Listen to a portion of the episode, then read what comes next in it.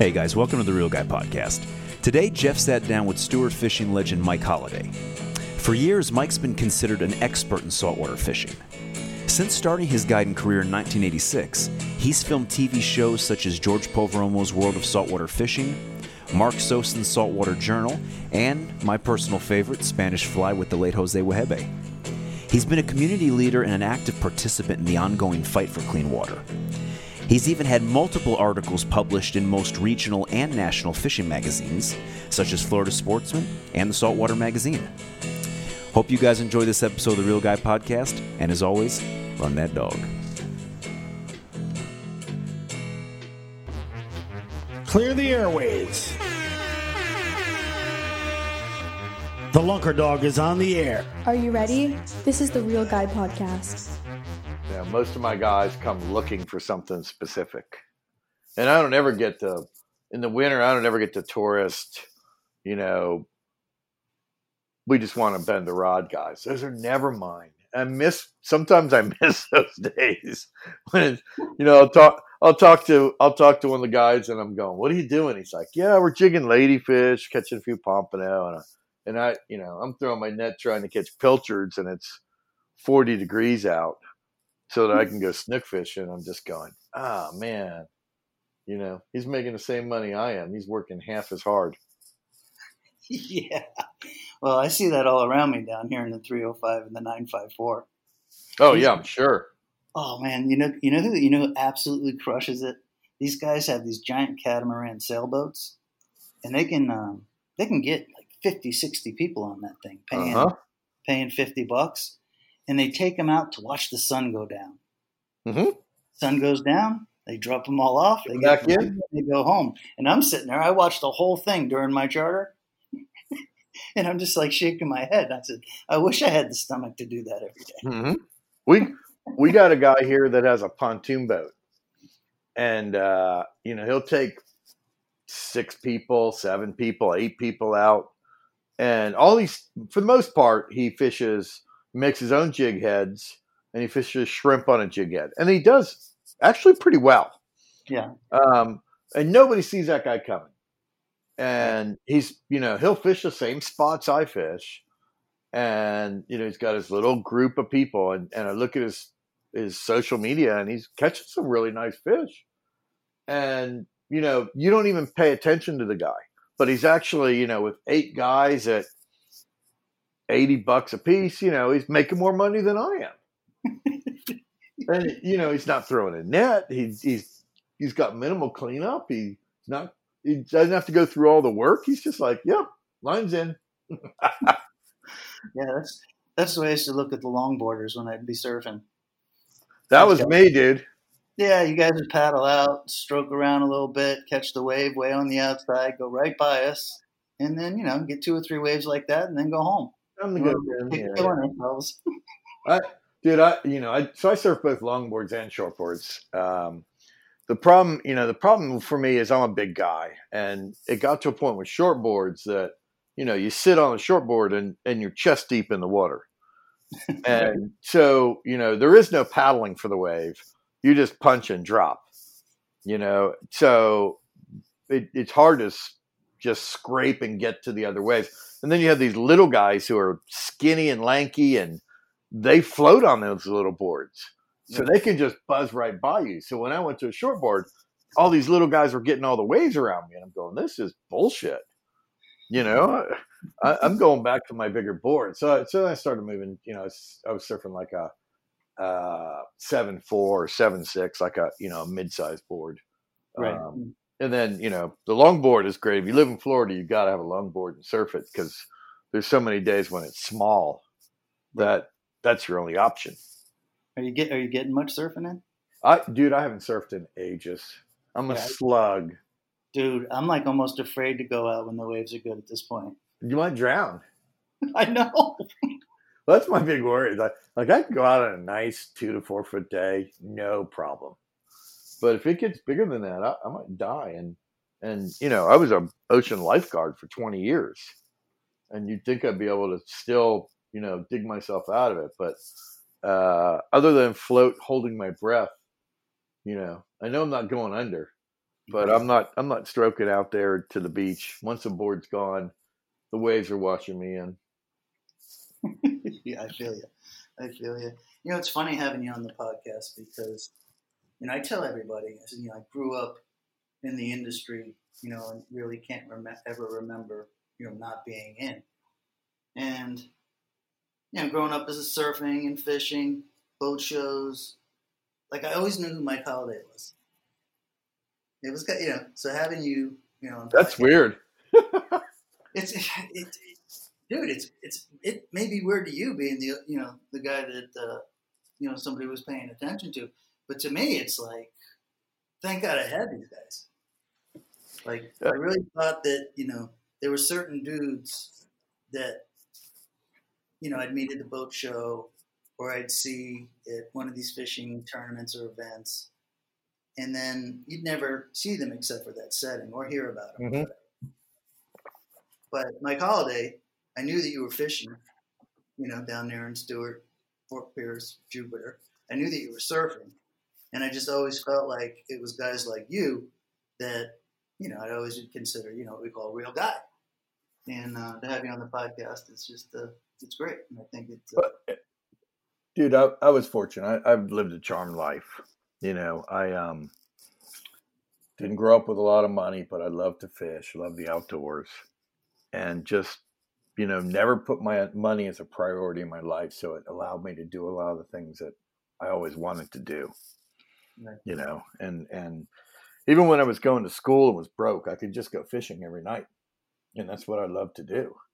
Um, and as it as I got older and started to you know do it more i was able to find occupation like you you know what it's like i mean you find an occupation in the industry doing the things you love and when you do that you never have to work a day in your life right. you know you just go out and have fun you know and and um, when i was writing for magazines and stuff you know that was just a way to share my knowledge or experience or whatever i saw or learned with others and you know or to go. It, it, was really nice for me. There was a great learning curve because I would go, you know, if I wanted to write a story on catching big trout, I would go find find out who the best person is at doing that, and then go fish with them and write a story. Right. And and you you know you go out with Jerry Metz and in Fort Pierce, and he he'd show you something and go say he'd say you know well don't please don't write about that. I don't want anybody to know we're using sand perch or something. And I go, okay, well, I, I won't write about it, but you know, I'm not going to forget it. So, you know, you learned, uh, or I learned a lot of the skills from other people who, you know, were kind enough to share their knowledge with me. So I, you know, in this industry, it's a type of a type of person where everybody passes it on. It's kind of cool. You don't see that in a lot of places. Yeah, you don't. You don't. And watching you over the years, that's always seemed at least from the outside looking in, like a priority for you. Like you wanted to exp- explain to people, you wanted people to know what it was like to. Well, uh, you know, I, I think that's part of being a guide and part of like you know why you do it. I'm sure as well as you. There's these things about where you live and that are just so special that you want to you want to share them with other people. You want them to see that and you know, same deal. Like everybody started out, nobody started out being really good at what they do. You start out as a schmo, and the more you do it, and there is no there is no shortcut. You know, it's a learning curve. You just got to put in the time, and the more you do it, the better you get at it. And you know, you see these other schmoes, and you're like, "Hey, come here, let me show you something." Instead of throwing that, throw this, and they go, "Wow, that was amazing." You know, it, it it's funny. You, you know, you evolve as an angler and as a as a as a guide and as a person a lot of different ways and um, most of it's through experiences you know it and and I'll use this as an example when I was when I was real young everything was about ego for me um, right. catching the biggest snook that was it man I was all I fished was straight 100 pound test big baits and I had this I had this way um, when I would gaff a fish, you know, we use bridge gaffs, and I'd keep, I'd bring a little cooler with sodas, and I'd bridge gaff a fish, and I'd pull it up and I'd throw it on the on the bridge, and I'd walk over and get my soda, and I'd let everybody gather around, and I'd stand away from it all and let them all admire the fish. And that, you know, and I'd leave the gaff in the fish and everything. I, it was brutal, man. And uh, everything was about ego then. You know, I just wanted to be the guy that caught the big fish. You know. What, what, and, what years were those? Uh, so that's probably uh, early '80s. Okay, yeah. You know, yeah. Uh, when everybody, when there were a lot of big fish around, and everybody, you know, there were no limits on size, on overall size, and in fact, when you know when I started, it was a four fish limit with a 18 inch minimum. Right. Um, and a lot of guys just caught small fish to eat, but but you know, there's always this little group of guys that were the bridge the bridge guys that caught all the big fish. Right. And, you know, they came with the big guns. You know, my rod was more like a pull cue than it was a fishing rod. Um, we used Calcutta rods and we used, you know, I used Speedmasters a lot back then and, and the old Penn. Um, I started with Squidders even. And um, right. straight 100 pound test, you know, and a 7 0 to nine zero hook, big uh, O'Shaughnessy and mm-hmm. a big, you know, one pound mullet or a one pound bunker or, you know, whatever it was at that sure. time the fish were feeding on. And uh, so I was going, you know, it, then it was just all about catching these big fish and letting people see them.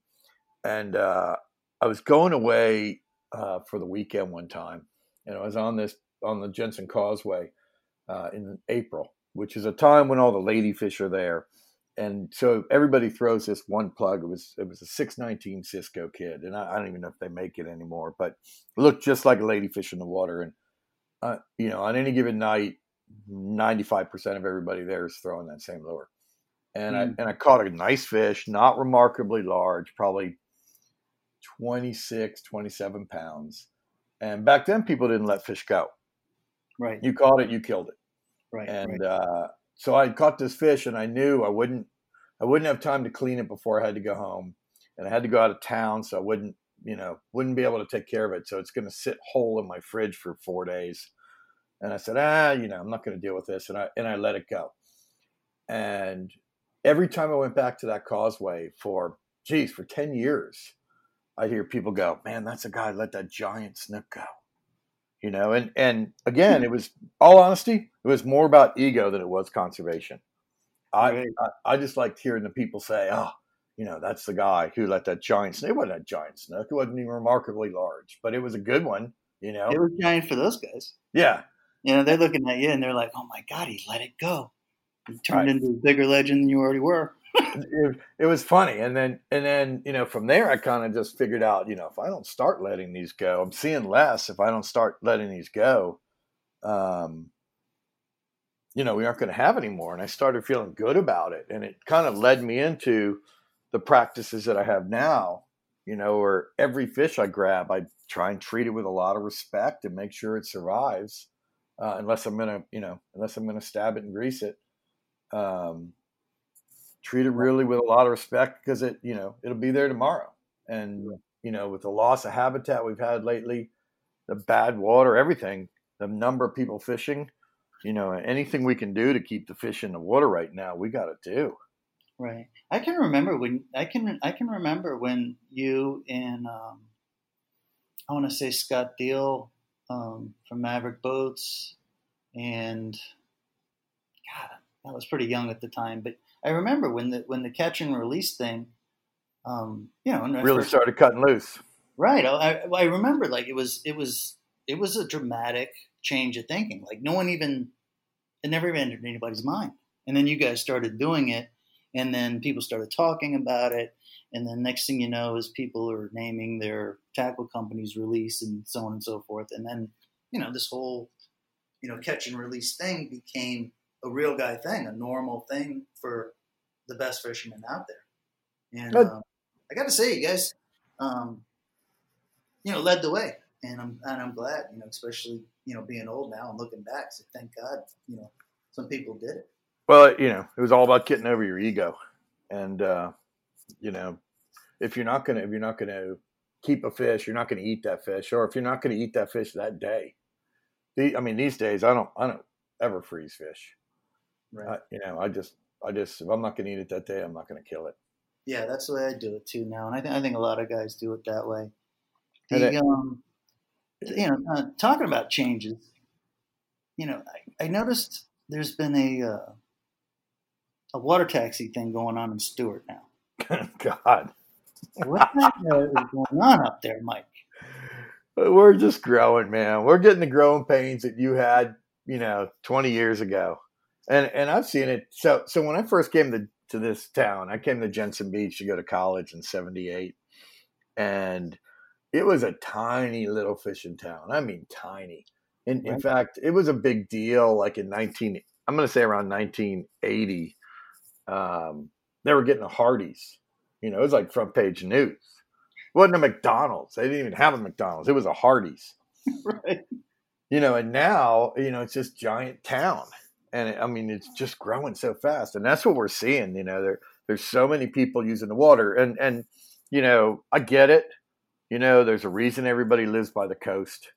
Um, 40% of the population in this country lives by the coast because we're right. drawn to water and we love the water and it relaxes us and it touches our souls. And, you know, for some people, it's just about smelling it. And other people, it's just about seeing the wildlife, seeing a dolphin, you know. It, it, doesn't it amaze you how many people it makes their day just to see a dolphin, a porpoise? Like, yeah, hope they don't come over here and take my bait or you know screw up my fishing. Right, right. You're like but, gritting your teeth, and they're as happy as clams. but but anytime you get that growth, man, and and Stuart is just going under this exponential growth phase where it's just blowing up. And uh, you know, anytime you get that, there's people who are you know looking to capitalize on it um, in any way they can, and water taxis are just a part of it. It's like, okay, you know, we got, we got, you know, hot dog salesmen out on the water and stuff at the sandbar and somebody's always looking to capitalize, make a little profit out of it. And, yeah, and I mean, you know, but at some point in time, you're just going, geez, you know, there's only so much room on the waterways. And, um, you know, we got to keep our water as clean and as pure as we can.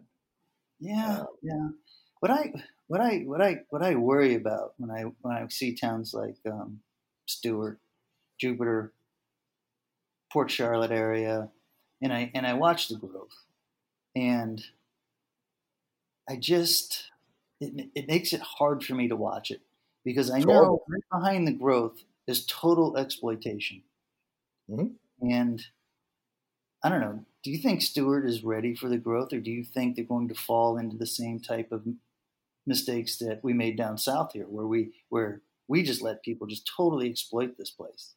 Well, you know, we're fortunate in that Martin County has a four-story height limit on things, so they can't go up. You know, that being said, they're just sprawling west, and they're and they're trying really hard to do that. Right. They really want to just grow this place like Port St. Lucie, you know, and just drive that many people. And, and and you know how it is, dude. When the more people you have on the water, the more stuff coming off of lawns into the water, the more, you know, you always have a guy who doesn't want mangroves in his yard, so he's cutting those down illegally. And, you know, uh, over time, people forget about what it is they love about where they live. Right. And they want, oh, you know, I need just a little extra money, or I don't like that. I don't like those mangroves. They're in my big block my view. Uh, you have that guy, and then you have the guy who's going, you know, I just, you know, I'm I'm I'm in the construction business, and I'm trying to build as many as I can because, you know, it's not enough that I've got, you know, a Land Rover and a and a F two fifty. I need, you know, I need a house right. in Aspen or something. Right, ten million bucks. Dude, that's just well, you know, at some point, and but but you're, you know, at some point you're just going to go what happened to my town? I don't want to live here anymore. Right. You know, and and we're seeing it already with our traffic. You know, our, both our land and our water traffic. Like I, I feel like I live in the land of boat wakes. I. I don't know that I've ever been anywhere that there's so many boat wakes as there are around the crossroads area, um, even on a weekday. And you know, you try and fish the inlet. It's a constant stream of boats. Uh-huh. So it, that was never the way, the way it was, and and it, I mean as little as ten years ago. It yeah, was never like last, that. The last ten years, um, the the growth rate has accelerated to an Well, unbelievable extent. And and you know with that comes the fishing pressure uh the the pressure on the water the crowds at the boat ramps all of it. And you you know at some point you just go man you know what happened to my town and oh, you know do i even enjoy this anymore? Right. um, and it, it's gotten really fishing's gotten really a lot more difficult exponentially difficult where you really have to work to catch fish these days and the, you know the declining water quality has a big factor in that but i would also tell you that fishing pressure has played a big factor in that as well Sure, sure, sure. Now, the um, is that what motivated you to um, become such a big part of Captains for Clean Waters? uh, really it is um, you know you you it, it's interesting because you you know you watch the water decline over over your lifetime and um, there were times i remember when i was when i was young when i was in my 20s and they dumped huge volumes of water on us greater than they do now um, Right. where they're you know to the point where there were there were alligator gars or not alligator gars but regular gars at at the jensen beach causeway when you're fishing at night you know which is about oh seven miles upriver eight miles from the inlet um, where that water's flowing out and those despite that it didn't kill off all the grass. And then about eight years ago something changed in the system. I i think really it has to do with the use of uh, herbicides on lake okeechobee.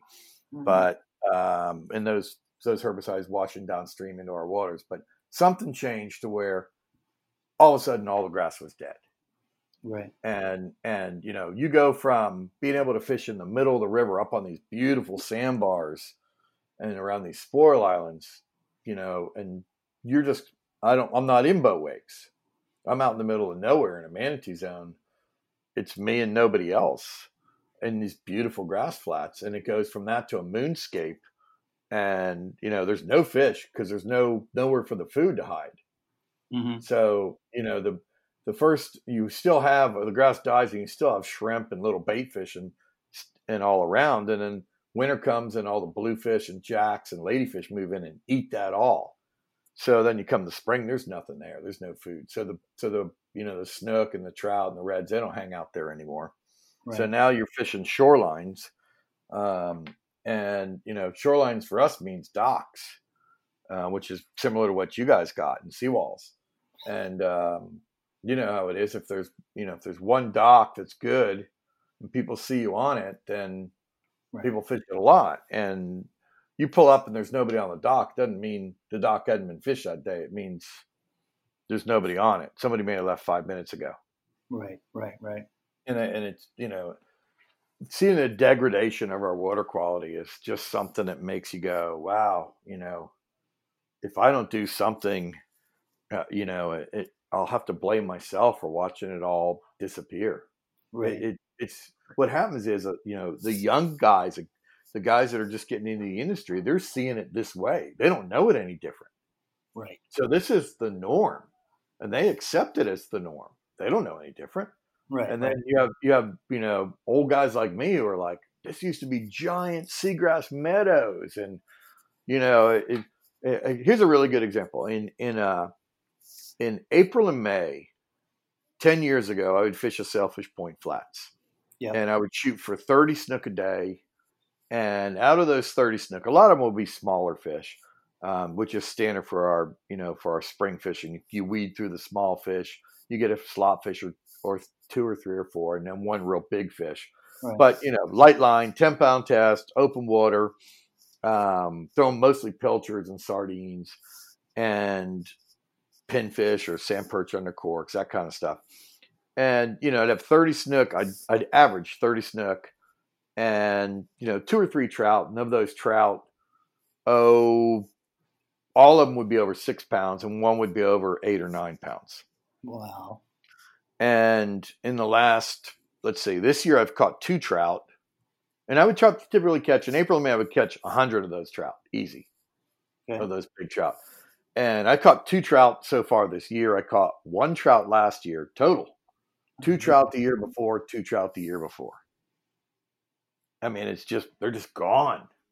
Yeah, it's a different place almost. It is. It's a com- and and it's a completely different fishery. Right. You know, I I was using ten pound braid in open water, and you know, you hook a thirty pound snook, he's got a thousand yards to find a dock or something, and he isn't going a thousand yards on you. right. Now I'm fishing, you know, I'm fishing around docks with 50 pound braid trying to stop them from going five feet, Right. Right. Uh, and- which, you know, if you got the right angler, you can do it. But if you don't have the right angler, you know, you're leaving hooks and fish, which just pisses me off to no end. Gotcha. Gotcha. So, I tell you, I watched the snook fishery here in Port Everglades go from, and the beautiful thing about it is most people didn't realize, but this place would compete with Jupiter Inlet in not too crazy long ago, 15, 17, 18 years ago. Mhm. And I remember, you know, visiting Jupiter Inlet and catching fish there and then coming back home and being like, well, why the hell am I going to drive, you know, an hour and a half when I can just do it right here? I got the same And- thing here. Yeah. Yeah, and I used to just laugh about it, you know, like, you know, Jupiter Inlet, shit, you guys can't, you know, Port Everglades, we got just the biggest snook. I can't say that. I don't even take people snook fishing in the summer anymore.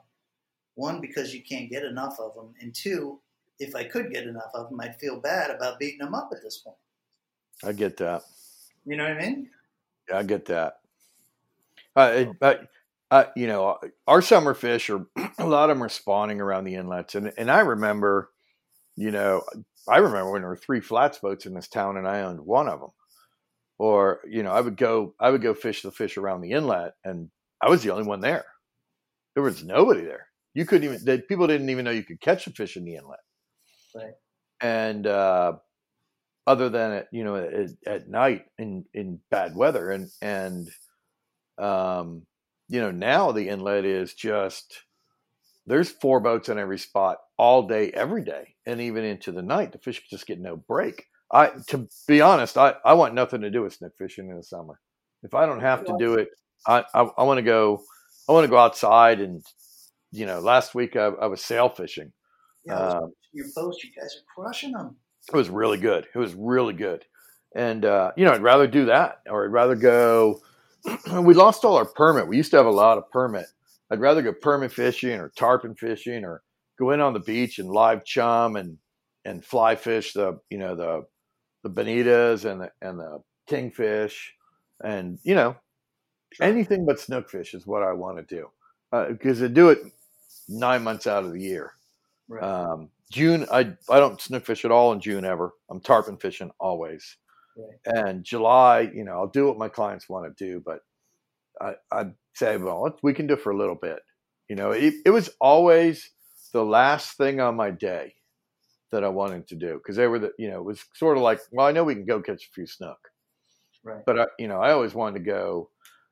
I wanted to go tarpon fish and then go catch a permit and then come back and catch a snooker. I wanted to go live chum offshore and see if we can catch a, you know, a tuna or or wahoo or or you know some sails and then come in and snook fish. Um, it was just your thing you did if you didn't if you had a bad day doing the other things, Right. you know. And you know, there's guys. We have a lot of guides that just park on them. That's all they do is snook fish Right. all day, every day, which to me is maddening. Yeah, it's uh, it's harsh. I don't know. I was I was doing a recording with um, Bonefish Tarpon Trust guys, Ross and Mark, the last couple of days, and I brought up the Boca Grande, and you know, I mean, I get it, Boca Grande. You know, over the years, that's been the place. You know, it's got a long history and all that. But at this point, in this day and age, and what we know about, you know, our fisheries, I mean, when are people going to come to their senses and not basically kill those tarpon and feed them to the sharks. That's what they do. I I, mean, know. I call it the giant slick, you know? well, this it won't be a popular opinion, but I mean, how many of those fish that get caught in Boca Grande do you think survive? I- I'm thinking almost all of them are dead. I think so too. Yeah. Because I know what happened here in Port Everglades, Haulover Inlet, and um, Government Cut. You know, I know that after we catch one or two tarpon in a row, that those big sharks are just swimming around, just waiting for us to let one go. That's right. And we watch. We got clear water here. We know. And a lot of the guides down south here, um, let's just say you caught, you know, two nice fish in a row at Bear Cut. You'll stop fishing and leave Bear Cut because you mm-hmm. don't want to catch another one because you're afraid that you're just going to feed the sharks. Mm-hmm. And that mentality down here um, is starting to become normal, not because people are smart, but you just cannot ignore it. But in in in Boca Grande, um, the guys from Tarpon Trust were saying Seven Mile Bridge and Bahia Honda are similar, but kind of like what you did in the old days, starting to let snooks go. I really think that the fishermen themselves need to look at these places, realize they're a natural phenomena, and make the choice not to exploit them. Mm-hmm. Unfortunately, unfortunately, money is the driving factor for a lot of people. Right, and we're talking about it now, and knowing that it's going to be unpopular for a while, same mm-hmm. way it was with some of the other fisheries. But the discussion has started. Yeah, I agree. Yeah. Well, you know, it, it's funny. You have you ever been to a legendary captain's dinner at the IGFA? No. If you get a chance, you should go to that. It, it, okay. It's interesting because one, you know, it's all these guys who who've spent their whole life fishing, and they're getting ready. I know them all. I haven't been to the event. Well, and and you you know you realize when you're there, these guys really deserve the recognition. I mean, every right. one of them's a badass. You when you when you're there, you're like that dude's a badass, and and half of them you look at, you're like that dude's a killer. You know, you know. They bring these guys from Australia that are that are black marlin fishermen and stuff, and you're like, man, that guy stabbed some serious fish. Right. And uh, every single one of them, without exception, speaks about conservation. Every single one of them. Yeah. And you, you, you see that a couple years in a row, and you kind of come to the realization that as you get older and you see the changes in your fishery, you you you know it's something you love. Here's a place I love and care about so much, and I'm seeing the changes, and I can't just sit by and watch it go to hell. Yeah. So, you know, that's why you see a lot of these older guys speaking up and taking these stands. And, and you know, as you get even older, it's you, when you start out young and if you notice it, then you get older and you realize a lot of these changes that for the better of our fisheries are because of those people. And, yeah. you know, it, it, it's not a, you're just doing it to try and hope that people have the fishing that you had when you were young and get to see the cool shit that you saw you know, because we're so fortunate. We, we're on the water. We see just amazing things that people will never see. Yep. If they're not on the water all the time like us. You just you just it's about time on the water, you know. Sure, sure. sure. And you, and you just wish other people can see that. And you really hope it's just around in the future, you know. I mean, if you you keep how many tarpon can you take out of the population before it just starts to suffer? Right. Or how long can you how long can you stomach watching the suffering? Yeah. You get involved. Yeah. You know, before you practice, you know, before your practices change. Yeah. And uh, you know, conversation is great. That's one of the things I love about this platform, being on podcast, is I've known about you and have followed you for years. This is the longest I've ever spoke to you. I don't think we've ever spoke for more than two minutes without just saying hi very quickly just it's a small world, you know, and and all of us are running all the time. Yeah, for sure, for sure. Where do you um, you know, you mentioned where you are in your guide career, um, and you know that you know you can't do it into your sixties and seventies. Where do you see yourself going from here? Where where would you, if if if everything went exactly the way you wanted, where do you where would you see yourself going from here? So if, if everything went the way I wanted it, I would write a novel that became successful and I would just go fishing every day. You know, I would love to be able to get to a point where I can retire. And I dude, I can do retirement really well. People people retire and they're like they don't know what to do with themselves. I can find something to do with myself every day. No problem. I'll you know, I'll get up early because I get up early anyway and I'll go put my boat in the water. And I don't, then I won't need a big boat. I just need a little boat. And I'll go walk on a flat and fly fish or go through top water plugs on a seawall or something, and come in at ten o'clock, have a nice breakfast, take a nap, get up, go to the gym, take my dog to the beach, or go for a walk. I mean, I can find something to do every day, and I won't get tired of that. I do that same schedule every day. You know, I'm good the rest of my life. So, so I don't. The answer is I don't know. You know, I got, I got, still have young kids that are just my old. My youngest is 15. My oldest is 21. So I'm just getting everybody through college. So you know, work's not going to let up for a while. That's for sure. Right. Um, uh, you know, I really enjoy the writing, and I and to me it was a it was a a, a passion and something I just I, I can sit and write stuff, particularly fiction, and when I'm done, it's just enjoyable to do it. Gotcha. Um, so I, I'd love to get back to it. I got out of it because it just doesn't pay enough to sustain, you know, a, a family of five in this environment um, as a writer anymore. That's for sure. I, I don't know how people do it anymore. Um, Yeah, So I mean- you know, I watch. I watch, and Fort Lauderdale is you know to the extreme as far as uh, mhm. You know cost of living for the state. And like you said, as I watch, and my wife and I, we were we were fortunate. Um, we settled into Fort Lauderdale when we were just kids, and we bought a house here. And you know, it, it kind of worked out because we were in it so early. But man, I have no clue what the hell these people do to be able to live in downtown Fort Lauderdale or anywhere close to the beach Mhm. because I know damn well that the you know the average paying job here is about sixty thousand bucks, and sixty thousand bucks in a lot of these properties is you can barely pay your property tax. Yep. So I have no clue what the hell is going on out there. I mean, I'm fishing. Everybody, I bring home my 500 bucks and I can get by, but Jesus, what the hell are these people doing? everybody's working three jobs. You know, we've become that society where we just work all the time, which to me is insane. Right. You know, if if you love what you do, okay, you know, it, it's uh, it's more like you get to go to work than you have to go to work, but it's Right. still work. right, You know, it's still, you know, at, at, at one o'clock in the afternoon when you roll by a sandbar on a Sunday with your charter, and all your buddies are out there on the sandbar. You know, you still got to knock two more hours out before you're even going home. And then you got to watch your boat when you get home and start rigging for tomorrow. You know, it, it, you may love the job, but it's still work. And uh, you know, as a society, I think sometimes we have it we have it wrong. yeah, Everything is about the buck right now. yeah. I think a lot, I think a lot of people, you know, basically just got to chase their tail just to get by at this point.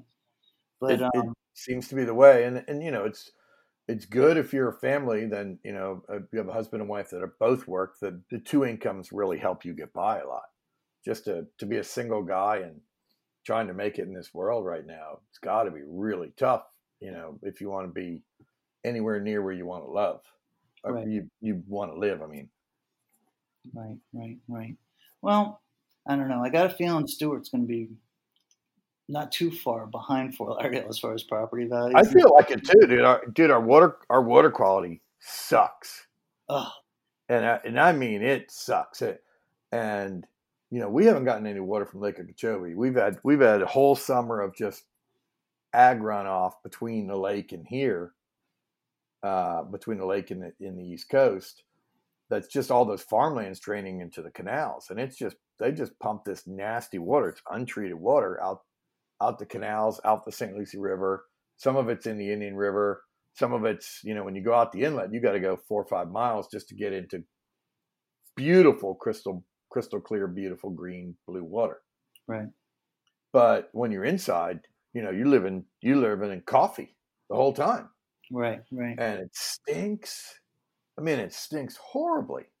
And Yeah. you just, you know, you just wonder at times. Like I'm, I always wonder, am I gonna, am I gonna be that martyr? Am I gonna be the guy who gets the flesh-eating virus, or, you know, am I gonna get, am I gonna get uh, Lou Gehrig's disease from the from the algae and and all that they release? You, you don't know, and it like No, it's it's hard to live in that. always on your mind. My in, in my stuff that I put on my boat nowadays, I put Dawn antibacterial soap, and I wash my hands two or three times a trip now. Nowadays. That's a really good idea. Well, if you were fishing here in Fort Lauderdale, you'd probably already be doing it. Well, you, uh, I mean, you know, you reach your hands in that live well all day. Well, a, a, a, a guy that um, a guy that's been here forever, John Tedder, who's fished on charter boats and got got up and got a dozen mullet every day since he's been freaking like 15 years old here. During that huge sewage spill we had here, on his way to work, he netted some mullet. He had jeans on. The jeans were saturated in the you know water. Got into some little cuts on his leg. He damn near lost his leg. That's crazy. Yeah. And what's really crazy is, unlike Stuart, there's only a half a dozen dudes that are even doing that here anymore. And one of them yeah. damn near lost his leg. Yeah. Well, yeah. you got sewage spill issues there. Oh, dude. We said that's crazy. I'd be, I'd be militant. oh, dude, totally killing me. But, you know, it, it motivated it motivated me to get with guys like you that you know are thinking that way. And what I want to do is I want to go to towns like Stuart, and um, I want to go there and I want to invite people to listen to the story about Fort Lauderdale. Because mm-hmm. my dad was here in 1975, basically just to fish. And today, when my 14 year old wants to go boating with her friends, I have to tell her to stay out of the water. Yep. And I just want the smaller towns that are going through the growth rate, like Stuart, to look here in Fort Lauderdale. We don't have one mangrove tree left in downtown Fort Lauderdale. That's crazy. Not one. I took the mayor out on the boat the other day, and I was really grateful that he came out with me because I just wanted to show him from a real guy perspective the waterways. Not from a guy on a water taxi, not from the guy on the Jungle Queen, not from the guy that's here to buy the big boat, but from a guy that was here in the 70s, 80s, 90s, and is still trying to do it now.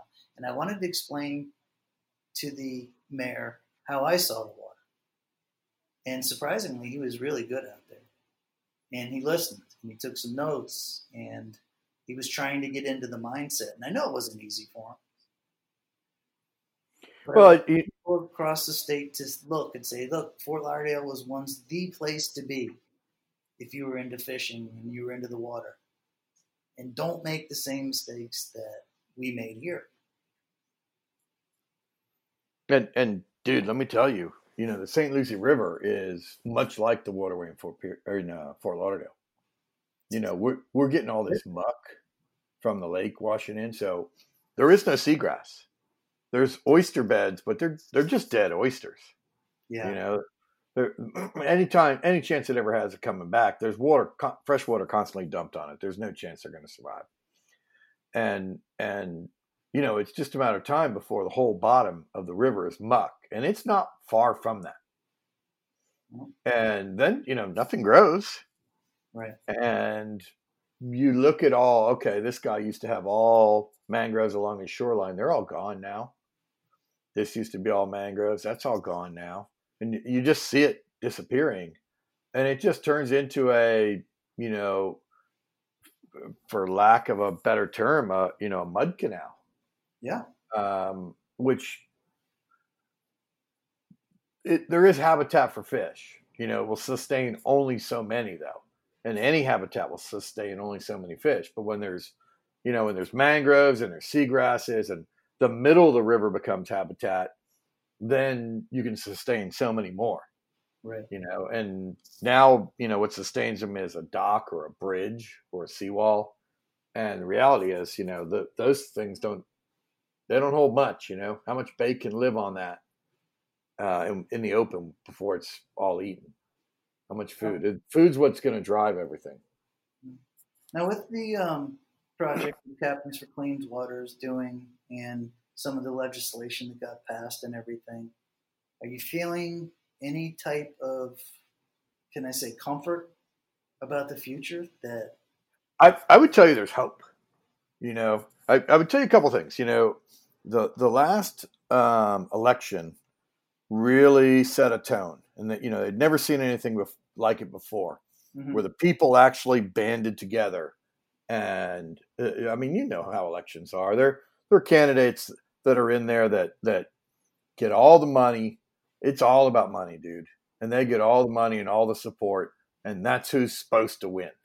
You know, and when the people band together and say, "We're tired of this, and you don't believe in us," you have your own special interest, and it's not what we want, and that guy doesn't get elected, it shocks the whole, you know, election system. Right. So I think I think four years ago I really did that, and it was surprise. Like DeSantis was a real surprise to people. Nobody ever saw that dude coming. Right. And Brian Mast in my area was was amazing. That dude, he, you know, it was interesting because when he was when he was running, and nobody really knows, there were a bunch of people running on the water issues. He was the only guy I ever saw out on the water. I saw him out with the Indian River Keeper one day, you know, wanting to know, like really concerned. Mm-hmm. And that's that's what you want to see. So, you know, Captains has gotten um, the people together. And when when outdoorsmen and fishermen and people who love the water all band together, they're a force.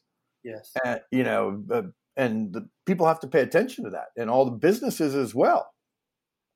So uh, we're starting to see that change in dynamic, and people are realizing that you know there's a reason we live here, and we're destroying what we love, and it, you know once it's gone, it, it's going to be a lot harder to get it back.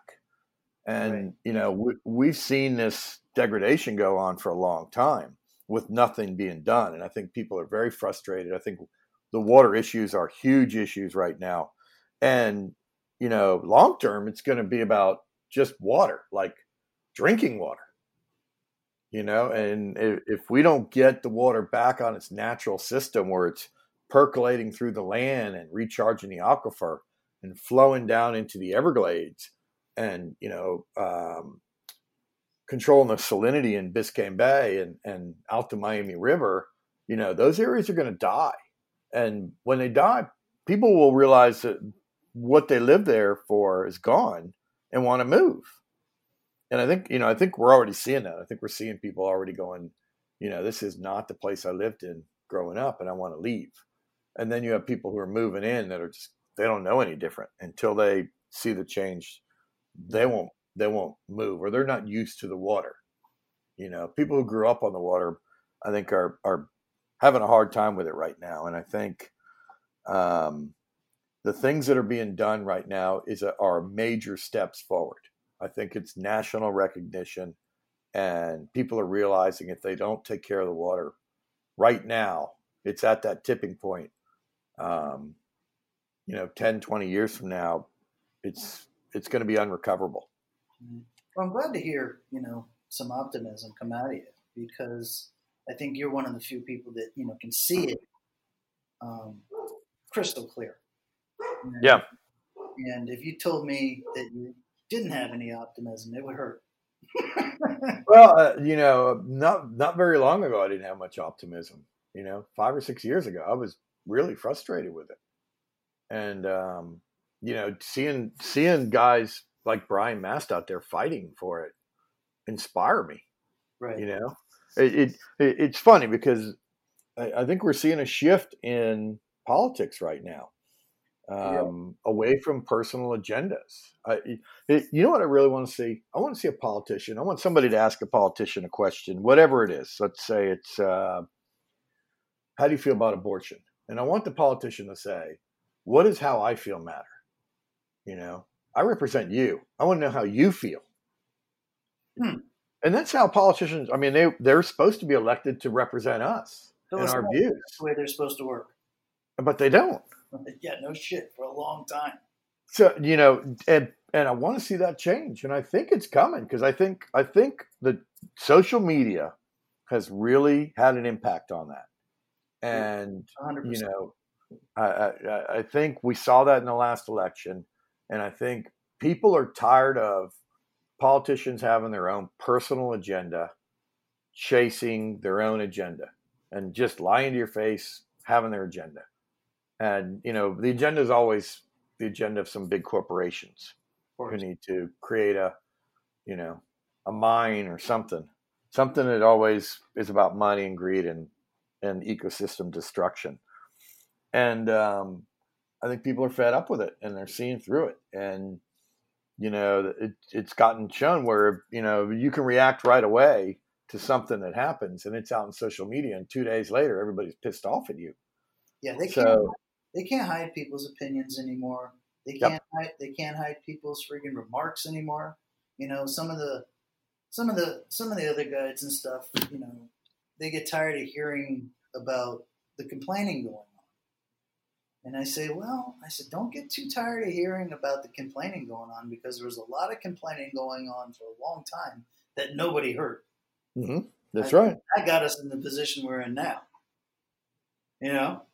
Yeah, no, that's that's correct. The, the other side of that is, you know, I hear guides saying, "Oh, you know, don't complain because it hurts our business," and that, you know, I just tell them that's such a short-sighted, you know, view of what's going on here. If you don't do something now, you won't have your business in five years. Right. You know, you need to really step up and think about this. It, you know, whether it hurts you a little bit this year, it stings you, you know, five years from now when it's not there and you're scratching for clients because the fishing stinks, you know, you'll be sorry you didn't speak up. Well, you know, I, wa- I watched, you know, I watched it here and I've heard that argument, and I've heard other guides that you know gotten a little bit pissed at me because you know I'm very vocal and I tell it like it is. And I, my opinion is, as a guide, if you're a good guide, the harder the fishing gets, the more demand you're going to have, because only a few people are going to be able to take them out to catch a fish. Yep. And if you're a good guide, that means you're one of them. So you don't have to worry about your business. You're going to pay your bills. But can you pay your bills and feel good? Can you grow old in the business without getting an ulcer? You know what I mean? Yeah, yeah. And and that's you know that's what these guys need to realize. Like their business is going to be there, their environment may be gone, their quality of life may be gone. But if Fort Lauderdale has never shown anybody anything, the cash stays around. Yeah, the cash will be the good thing, but it's here. You know. Uh, uh and and you know, the big factor in there is your quality of life, man. Right. You know, there's a reason you live here. There really is.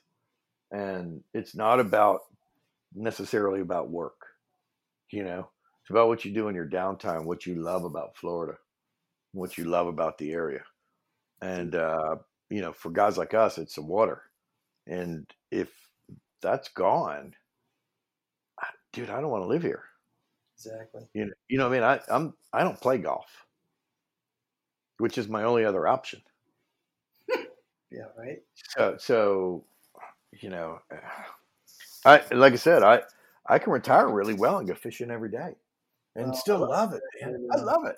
I love the fact that um, when you do get to the time when you can retire, that you're not going to be one of these old guys that are pissed off playing shuffleboard. You know what to do. You're going to know what to do with yourself. Yeah, no, it's not going to be me. I, got plenty. Of, got plenty of old retired dudes in this town that you know pissed off playing shuffleboard every day. Well, it, it, I will tell you this: I this year I've seen grouchier than ever, and I don't know if it's just because I'm old, you know, and I'm getting the grouchy, or because uh, you know I'm fishing a bunch, so I'm tired a lot now. Um, but I've noticed it a few times. I've, I've commented to people on in my boat I've said something where I would go, man, dude, I'm sorry. I would never say that. And uh, it's just a grouchiness in me. And part of it's a frustration, I think, and a, and a frustration of just not having things how I want it. Right. You know, just, okay, you know, I want to go tarpon fishing. Well, I can fish around the inlet, but it's just brown water. You can't see the bite. You can't see the fish, you know, and man, I hate that stuff. I'd rather go to clean water, sight casting the fish, you know, picking the fish you want, and just watching them move, watch your posture, watch them react. It's just such a different experience. Yeah. And uh, you know, I think sometimes the frustration of that gets to me just because, you know, okay, now, now I got to make the run, and and you know how it is. You got to make the decision whether you're going right or left. Right. And on any given day, you can there's a 50% wrong factor to it. so, you know. And it is irritating having to make those, you know, decisions on things that aren't natural. Yeah. Things that we've had to put up with, things that are topics of ours that, you know, are not, they're just not the way it's supposed to be. Yeah. So when you have to make those decisions, you spend that mental energy on it. It's frustrating. It sucks. Yeah, there's a lot of stress in it, no Yeah. doubt. So that doesn't surprise me. Doesn't surprise me that, you know, you're getting a little grumpier. God, but I was never the grumpy guy ever, ever. hey, everything changes in life, and it's okay to be grumpy. Only the Yeah. ones are the ones that get freaking uh, frustrated by it I'm with you. or get offended by it. You know, Yeah, yeah. some of the Yeah, yeah. best guys that I've ever worked for, some of the best clients I've ever had, some of the best people I've ever been around, been grumpy son of a bitches. Yeah. Okay, don't feel bad. Well, you know, you think about my favorite actor is Clint Eastwood. In most most of his roles, he's just a grumpy bastard the whole time. Exactly, exactly. Mike, listen, I really appreciate your time, and, and thanks for being on the Real Guy podcast. Dude, Um, happy to do it anytime. We need to get get together and go fishing one day. You know, let's let's do that. Let's do that because um, I want to come down to uh, Stuart and I want to plan an event. I want to tell the Fort Lauderdale story. I want to have a good time when I come.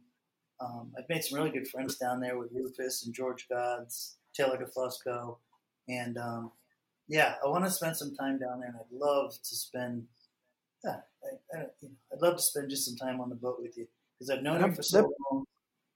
And uh, yeah, I think it'd be the right move. That's an interesting prospect, though. Getting getting you to tell the Fort Lauderdale story too. You know, there.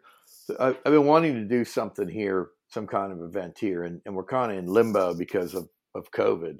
What I, what I wanted to do was I wanted to take one of the little spoil islands and put a band on it, and everybody comes by boat, and you know sits around. You can't get can't get out of your boat, can't get on the sandbar.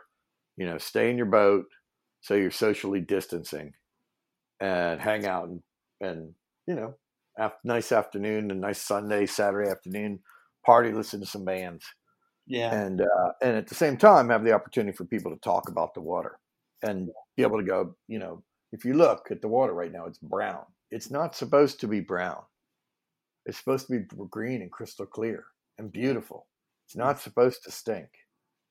You know, it's supposed to be nice, and you're supposed to want to get out of the boat. You're supposed to want to look over at it and be able to see anything that ever, you know, you were ever worried about. Oh, I might step on a stingray. Well, you'll see it coming. It's crystal clear.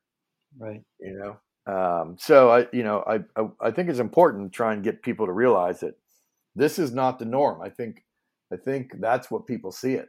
You know, particularly a, a lot of our youth, they become complacent because this is the only way they've ever known it. Yeah, they don't know any different. Yeah. Do you know my my kid has never in her entire life been on the intercoastal here in Fort Lauderdale without sharing it with a water taxi. That's crazy. Think about that, Mike. That's crazy. She does not know what that water was like without having no goddamn water taxis going back and forth. Oh my god. But doesn't seem to bother her. Drives me crazy. Yeah, well, that's because I don't know any different. Exactly. don't know what like solitude is. Exactly. Exactly. You know what I mean? I mean, that was a big part of the reason you went fishing was to get away from it all, right? break the stress. I mean, it, catching fish was like your bonus. You're just out on the water. It's the same. It, it's very similar in surfing. You know, when you're when you're out there and you're sitting out out on the in the lineup, you don't really think about problems or anything. Your your mind is just like blank. Right.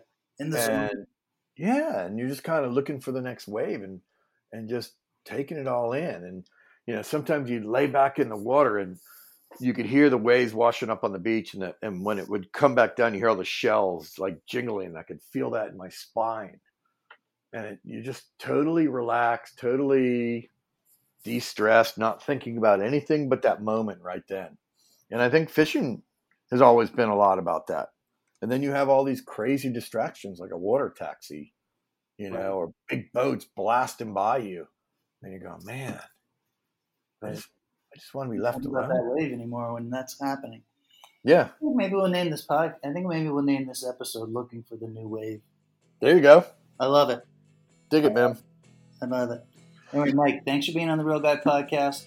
Um, really appreciate you. Keep up the good work down there in Stuart. I will reach out reach out to you as soon as this COVID shit gets some sort of um, I don't know some sort of rhythm, some sort of ending where we all know what we can and can't do. I want to reach out to you, spend some time in Stuart, and um, I'm sure the uh, audience out there is going to love this recording because it's all about real guys. And I got to tell you, Mike Holliday, um, ever since I first knew the name, has always been a real guy in my book. And uh, really appreciate the time being on the podcast. Thank you, Jeff.